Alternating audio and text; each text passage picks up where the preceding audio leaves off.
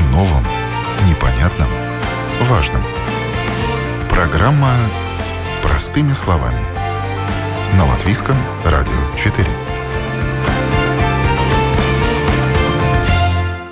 Доброе утро. Это программа «Простыми словами», в студии Юлия Петрик. По-прежнему много детей живут без родительской любви и поддержки. В настоящее время в Латвии шестьсот двадцать детей находятся в детдомах или центрах опеки и могли бы быть усыновлены, так как юридически свободны. Усыновление – это прекрасная возможность дать ребенку новую семью и дом, в котором его будут любить и защищать. Есть люди, готовые или оценивающие возможность взять себе ребенка из детского дома и подарить ему семью. Что же нужно знать, принимая решение об усыновлении? Об этом расскажут эксперты и поделятся личной историей мои сегодняшние собеседники. Эвита Крастиня, эксперт Министерства благосостояния по вопросам адопции. Эвита Крастиня, эксперт Министерства благосостояния по вопросам адопции. Инесса Эргле, зампредседателя Рижского сиротского суда. Валерия, бывшая воспитанница детского дома.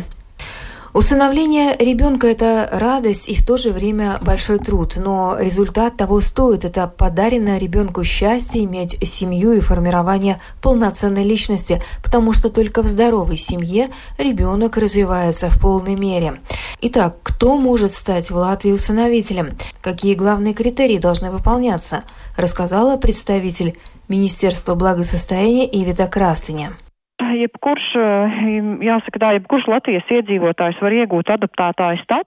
Любой житель Латвии может получить статус усыновителя. Главное условие, что потенциальному усыновителю должно быть самое малое двадцать пять лет. Статус усыновителя можно получить, находясь как в браке, так и вне брака. Оценивая приемлемость кандидата на статус усыновителя, сиротский суд оценивает условия проживания кандидата-усыновителя, его доходы и нет ли серьезных судимостей, связанных с насилием или преступлением против детей. Изъявив желание взять ребенка из детдома, потенциальный родитель или семья должны обратиться в сиротский суд по месту жительства. Все нюансы усыновления Латвийскому радио четыре разъясняет зампредседателя Рижского сиротского суда Инесса Эргле. С чего начинается процесс усыновления? Как поступить человеку или семье, которая решила усыновить ребенка из детского дома? По-моему, самым первым делом в семье или одному, который выбрал такое в себе в жизни уже такую цель, помочь вырасти человеку, тогда он, наверное, обычно не сразу человек приходит в сиротский суд. Ему надо, наверное, почитать, поделиться со, всем, со своими мнениями с кем-то или в социальных сетях, или, наверное, себе близкими людьми. И тогда, если человек уже через какое-то время принимает такое решение, тогда он должен приходить в сиротский суд по месту своего жительства. Ну и тогда уже мы еще раз в сиротском суде переговорим, что и как, и, и какой этот процесс. Обычно люди пугаются, что это длится месяцами и годами. Это не так. Это действительно длится какое-то время, но это все в процессе, не из-за того, что что-то где-то задерживается. Значит, сиротскому суду очень важна мотивация семьи. Почему? Обычно люди как-то придумали себе историю, у меня будет малыш, и он будет такой, какой я о нем мечтал. Но мы должны рассказать, что бывают и разные варианты. Бывает и такой, о котором человек мечтал, и бывают и посложнее. Бывают не только из-за того, что ребенок с проблемами здоровья. Бывают разные процессы, может, из-за того, что ребенок в семью попадает не после рождения, он какое-то время провел, скажем, в детском доме, где, конечно, все эмоциональные дела как бы задержаны. Сейчас специалисты говорят, сколько лет ребенок провел не в семье, столько он как бы отстает. Я не думаю, что он психически отстает, но эмоционально да. Потому что мы, наши сотрудники видят, как ребенок развивается, когда он попадает в семью. Он за неделю, за месяц уже как цветок там вырастает и становится эмоционально стабильнее. И он как бы связь развивается иначе. Представитель Министерства благосостояния Эвита Крастиня рассказала, какие документы надо предъявить на усыновление. Потенциальному усыновителю надо явиться в сиротский суд по месту жительства и подать заявление о том, что он хочет получить статус усыновителя. В заявлении надо указать мотивы, почему он хочет усыновить ребенка, указав желаемый возраст и пол усыновляемого ребенка, а также количество детей. Если усыновитель находится в браке, то нужно предоставить свидетельство о браке, а также документ, подтверждающий жилплощадь, справку от семейного врача, информацию о доходах. Сиротский суд дополнительно запрашивает информацию из регистра штрафов и судимостей и направляет усыновителя на обучение к психологу.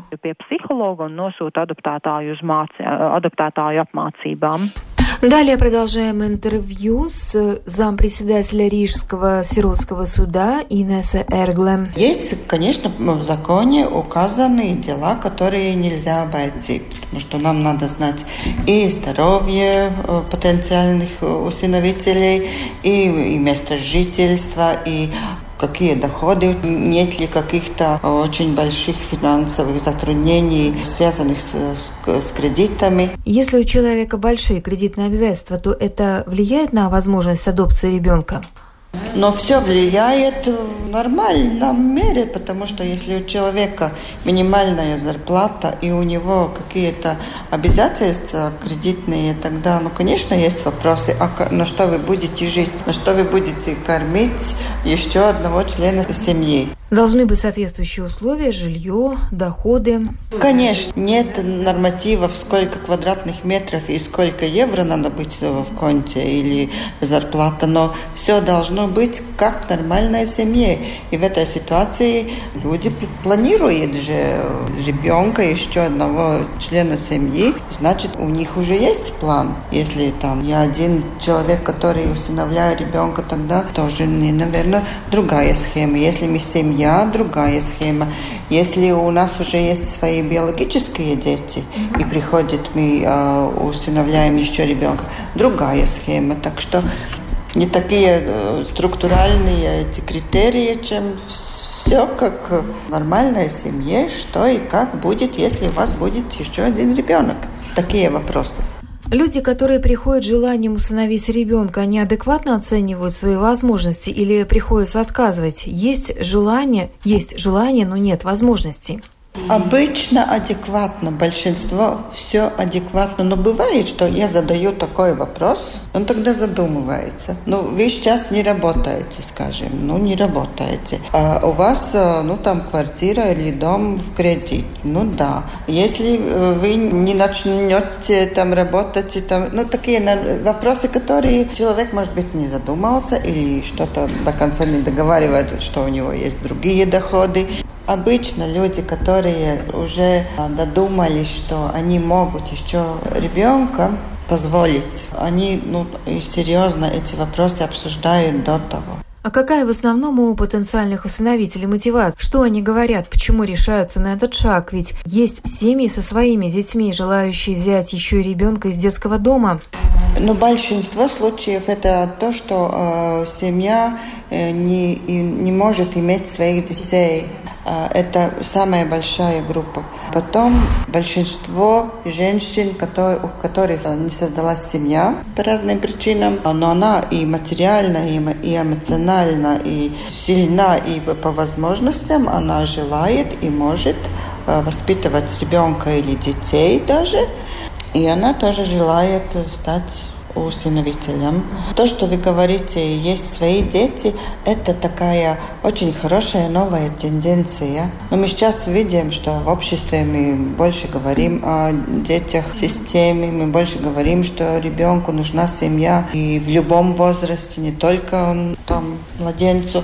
И сейчас такая тенденция, что семьи, у которых уже есть дети, тоже еще одного ребенка берет из детского дома. Делаю счастливым еще одного ребенка. Да.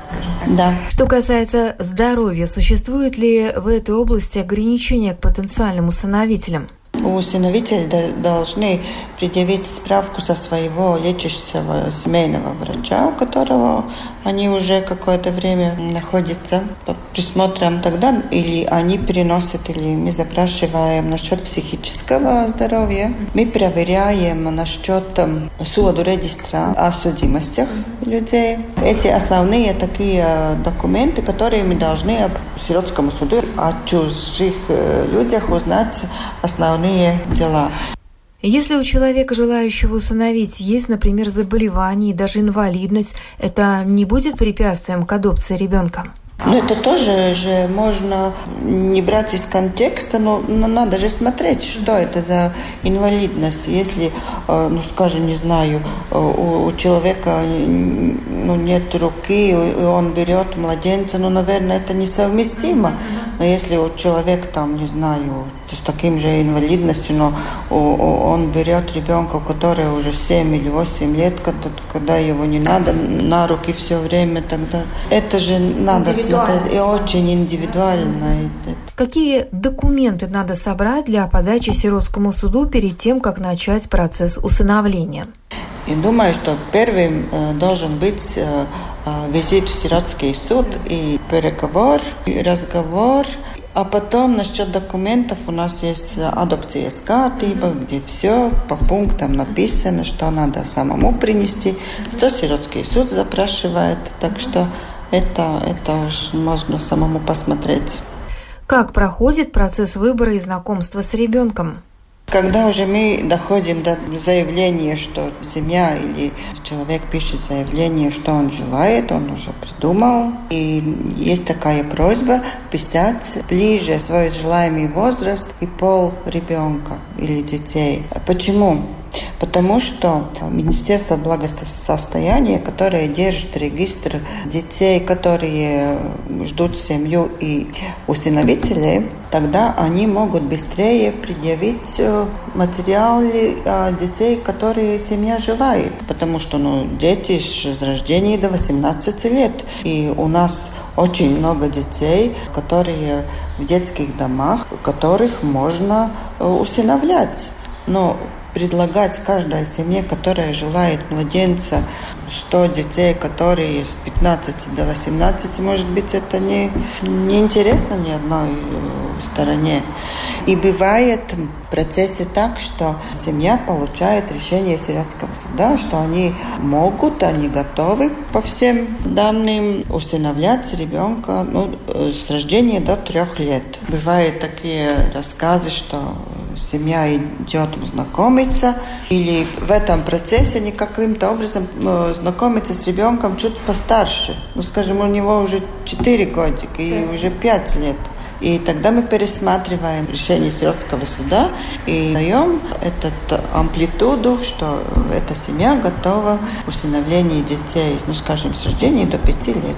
Да, да. Потому что, ну, обе стороны мы же должны быть эластичны, но, потому что если ребенок юридически свободен, но он там по годам как бы не под, под бумагам не подходит, это же не, не может быть препятствием. Если, допустим, будущие родители хотят усыновить ребенка в возрасте до трех лет, сколько займет процесс адопции? Ждать это очень индивидуально опять. Да. За это время семья должна посетить курсы обучения, как это. То есть в этот период, наверное? В этот период. Это тоже э, семья сама выбирает. Есть информация, которую мы можем давать по месту жительства, где ближе, или какие-то рекомендации. Или...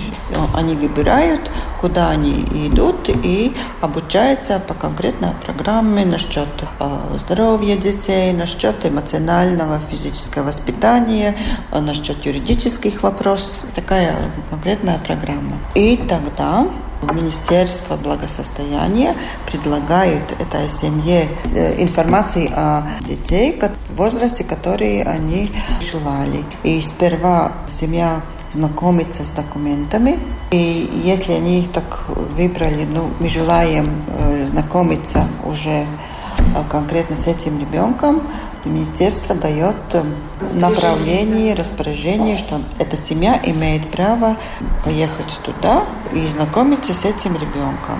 И информирует об этом, потому что детей можно усыновлять из детского дома и из приемных семей. И если опекун дал согласие, и в семье опекуна, если он сам не желает, и он дал такое согласие. Так что можно ехать в детский дом и в приемную семью. Ребенок должен быть юридически свободен.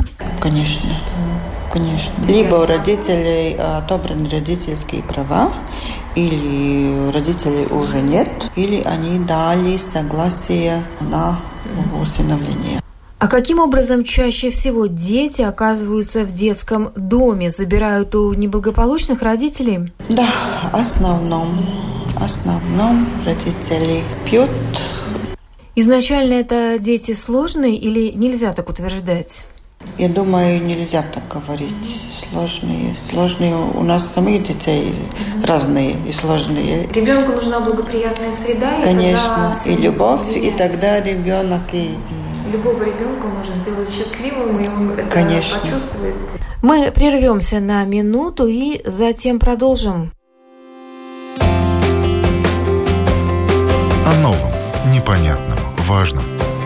Простыми словами. На Латвийском радио четыре. Напоминаю, это программа «Простыми словами» на Латвийском радио четыре.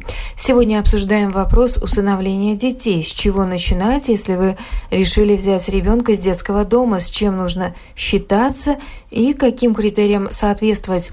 Продолжаем беседу зампредседателя Рижского сиротского суда Инесса Эргле. Как проходит процесс знакомства с детьми? Из нескольких кандидатур обычно выбирают будущие родители. Бывает очень по-разному. Бывает, получил свою рекомендацию, пошел, встретился, увидел, и там любовь с первого взгляда. Бывает так, бывает, что семьи, особенно малышей, ждут годами. Действительно ждут годами, потому что если все желают в первую очередь младенца, чем он меньше, тем лучше, тогда, конечно, ну, а другие дети растут, ждут, и, и, и в, этот, в этот момент растут, и у них, которые был годик, у них уже, может быть, уже три года. И... Потому что взрослый ребенок с ним, да, ему уже надо как-то адаптировать. У него уже жи- жизненный опыт уже свой есть, и сейчас, если ты ему предлагаешь другую жизнь, тогда у него уже есть очень конкретное свое мнение. Когда уже процесс пошел, что я уже нашел ребенка, у меня он уже начинается адаптированный, потому что этот процесс адопции, это очень важно. Не то, что я пошел в детский дом, познакомился с ребенком, выбрал ребенка, и все, уже адопция произошла. Этот процесс еще до адопционный период, это до шести месяцев, когда семья присматривается к ребенку, и ребенок присматривается к семье. Он до шести месяцев может находиться в семье, но он юридически еще не закреплен. Еще не закреплен. Юридически еще суд не принял решение и не утвердил адопцию. То есть за эти полгода, если что-то не пошло, ребенка можно сдать обратно в детский дом? Да, это страшное слово сдать ребенка, но можно прекратить это до, до адопционном периода, можно прекратить этот процесс. Бывают и очень объективные почему? причины, почему это делается, но если это, это в интересах ребенка, что не уживляется как в эту семью, или с биологическими детьми что-то не ладится, потому что у детей сем, семьи тоже есть такие же права, как и у этого ребенка.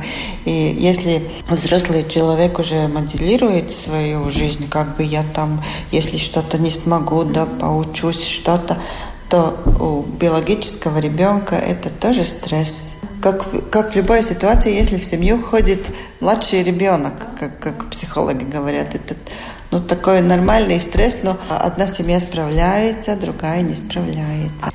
А часто бывают случаи отказа? Не часто, но бывает. Не часто, но бывает.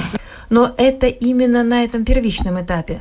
Ну, другого периода нет, потом другие механизмы. Да, потому что если усыновление утверждено районным судом, тогда семья становится папой и мамой, и там никакого возврата нет.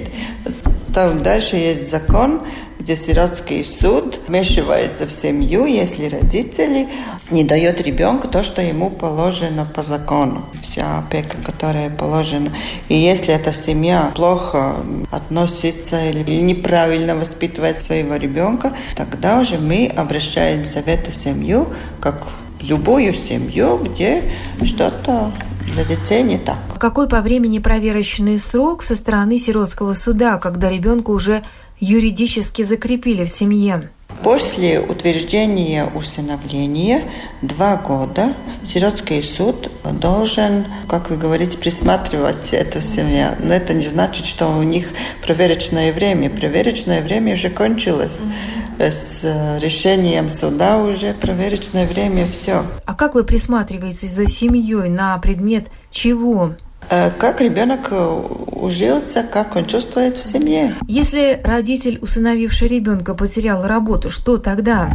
Это уж проблема семьи, потому что у нас государство какое есть, механизм такой есть. Если у меня какой-то кризис и не хватает, обращаюсь в социальную службу, как нормальная семья с детьми. Если вы узнаете о каких-то проблемах в семье, какие действия со стороны сиротского суда в таких случаях? Да, ну первое, если мы узнаем, что в семье, в любой семье, уже мы не, не, не делим усыновленный ребенок или биологический ребенок, если есть проблема в семье, что в, в самоуправлении за ресурсы, что мы можем семье дать. Жители Риги могут очень много выбрать, потому что через социальную службу можно и курсы по эмоциональному воспитанию, курсы по воспитанию подростка, курсы по, по разным и за свои средства, и за, ну, если в семье проблемы, и через социальную службу можно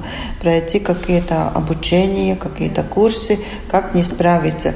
Если, ну, скажем, в семье появилась проблема с алкоголизмом, тоже. Если я сам не могу по материальным каким-то там, сам что-то или не знаю, как это делать, тоже через социальную службу предлагается и, и специалист для родителей, и специалист для подростков. Так что в семье есть, ну, какая-то опора. Но если все ресурсы уже вычерпаны, если все уже сделано и, и ничего там в семье не функционирует как надо, тогда, увы, но должна в эту ситуацию войти сиротский суд. И тогда уже мы решаем, в интересах ребенка оставаться в семье или все-таки уже кардинально, кардинально ребенка выбираем из семьи. Сейчас закон гласит, что за год родители должны, ну, как бы, свою жизнь сложить так, чтобы или лечиться, или с работы, или там что-то с отношениями между, или что-то прекратить. Каждому своя, своя жизненная история. И за этот год он имеет право и встречаться, если он ребенка не угрожает. И мы, мы можем принять решение, что ребенок в семью идет как в гости. И за этот год мы смотрим, можно ли ребенку возвратиться обратно. И если там ничего не, к лучшему не произошло или еще хуже, еще хуже стало, тогда мы должны, закон так гласит, подавать иск в суд о том, что лишить родителей ребенка. А сами дети, они тяжело переживают? Конечно. Особенно у детей, у которых не было такого, что они пожили в нормальной, скажем, семье, которые попадают в приемную семью, где они видят, там полная семья, там и папа, и мама, там друг о друга заботятся. Если они другого вида семьи не видели, тогда у них эти родители какие-либо они не были, они, ну... Родители? Да, это нормально. Да. Это нормально. Много ли в Латвии желающих усыновить детей? Если в две тысячи девятом году вместе в Риге были э, усыновители э, девяносто семь, mm-hmm. это сорок было зарубежные, тридцать шесть латышские, то В прошлом году, в девятнадцатом году, в месяц усыновителей только пятьдесят шесть. семнадцать из других государств и наши местные тридцать девять. С чем связано уменьшение числа желающих усыновлять? Ну, разные говорят причины. И экономические, и в каждой семье своя история, почему они желают или не желают. Может быть, и потому, что люди, и, ну, я так думаю, может быть, что очень серьезно оценивают этот процесс. Это не то, что эмоционально такой, ну, нужно помочь ребенку. Надо считаться, что это очень-очень... двадцать лет надо этому человечку финансирование. То, что ты этому ребенку эмоционально, физически даешь. По-моему, это очень-очень важный такой процесс. Ну, нужно очень свои возможности оценить и подумать. Вы же общаетесь с усыновителями. У вас есть с ними обратный контакт. Они в целом довольны тем, что взяли ребенка из детского дома, подарили ему полноценное детство, семью. В целом, да, конечно, если это их мечта, особенно у тех, у которых нет, не может быть своих детей. Когда они через, скажем, через три года опять к нам приходят, мы уже, вот мы уже готовы к сестричке или к братику еще. Ты видишь, что эта семья уже, ну, они перешли эти все первые кризисы. И дети, ну, ну дети, как ты видишь, какой он был в начале, что мы уже, если эти рижские дети, то мы уже знаем эту историю, из какой семьи он, он выбран, и, и что там, и ты видишь уже этого любимчика, который да. там уже... радует свою семью. И... Есть счастливые истории? Конечно. Большинство это счастливые истории. С проблемами, конечно, что э, коллеги, как говорят, это нормально, когда ребенка дает в семью, когда эти шесть месяцев до утверждения, установления в суде, когда ты, ты приходишь, и родители там, ну, новые родители, там, не спавшие, перед, там, нервничали, и, и такие, никакие. И тогда мы думаем, это, это нормально. Надо как-то смотреть больше, которые говорят, у нас все в порядке, у нас нет проблем, у нас там все, мы знаем все, ну, Ну, тогда вот надо... Потому что новые родители – это новые родители. Нервные, невыспавшиеся, с проблемами, с тысячей вопросами. И это нормально. Это была Инесса Эргле, зампредседателя Рижского сиротского суда. Для того, чтобы быть усыновителем, нужно соответствовать некоторым критериям. По возрасту быть не моложе двадцати пяти лет, быть материально обеспеченным, иметь жилплощадь, а также не иметь судимости и быть психически здоровым человеком. После того, как начат процесс адопции, в течение полугода есть возможность еще понять, сможете ли вы посвятить себя ребенку, которого взяли из детдома, готовы ли вы к этому шагу по-настоящему и не боитесь трудностей. Валерия, следующая наша героиня, бывшая воспитанница детдома. восемь лет ее усыновили. Сейчас ей двадцать два года. Она взрослый человек. И она с благодарностью говорит о своей приемной семье. Она счастлива, что выросла в семье, потому что только благодаря родителям она учится, работает. И вот ее история. А, когда мне было шесть месяцев, наша мать, у нее случились проблемы. И ее арестовали, и она попала на четыре месяца в тюрьму, не по ее вине. Mm-hmm. Вот. И нас забрали на кризис-центр в Куртсугатме, меня, мою сестру и брата. И потом уже нас перевели на следующий детский дом, когда мне уже было три года, пришли в армию. И потом уже мы там жили до того, как мне было восемь. Когда мне было восемь, меня взяли семья до восемнадцати лет, типа адопция, до восемнадцати лет. И вы до восемнадцати лет жили в семье, да, получается, до взрослого, до совершеннолетия? Да, с восьми до восемнадцати. Вам а, сложно было привыкнуть к новой семье, влиться в нее, или вам помогли, эта семья для вас стала родной? А, у нас было так, что мои родители, я их называю родителями, да, которые меня взяли, они приходили к нам на детский дом, чтобы с нами играться, провести время, бла-бла-бла. И я просто как-то начала их называть мамой и папой, потому что, ну, как маленький ребенок, да, там, э, вот и начала называть мамой и папой, и они решили, что хочется мне помочь, потому что у нас была эмоциональная тайка, вот, и э, пригласили меня в гости на Рождество, ну, мне сказали, может быть, я хочу у них жить, и вот, и я согласилась. Uh-huh. И сначала, конечно, было так, что я иногда называла мама, иногда называла папа, но иногда я называла там по имени их. И через, когда мне было где-то уже одиннадцать, тогда я уже начала, ну, так нормально, родители, родители. Вот, и, конечно, сначала было трудно, потому что, что я привыкла, что в детском доме там свобода есть, знаете, что вы там...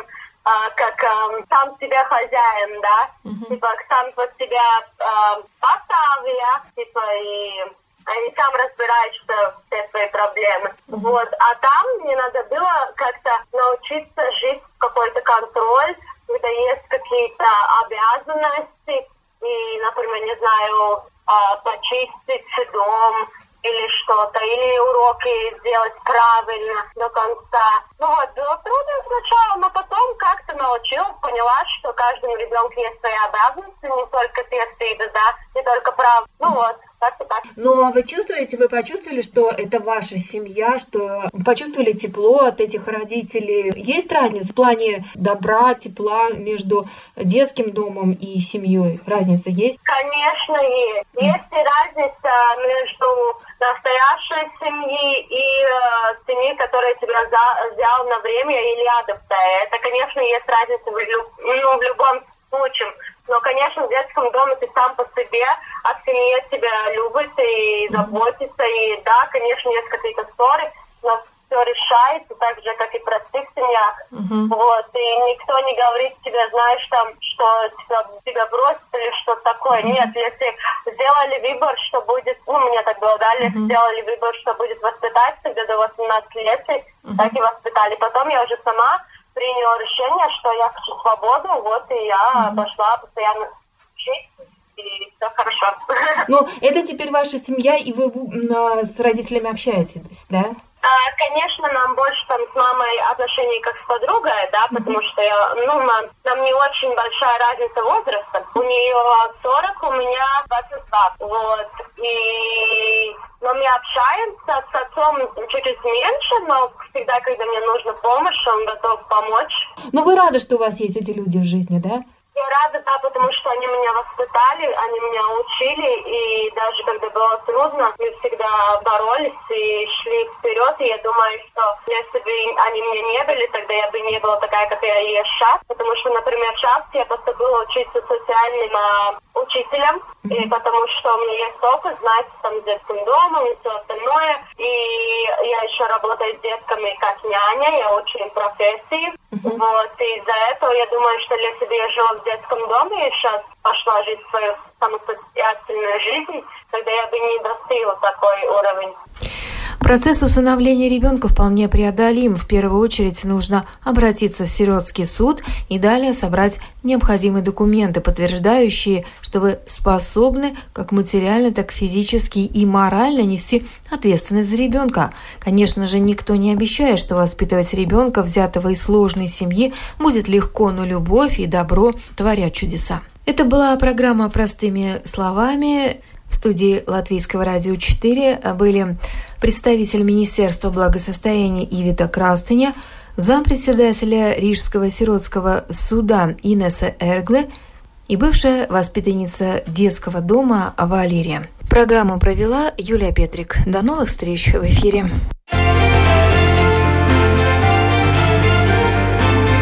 О новом, непонятном, важном.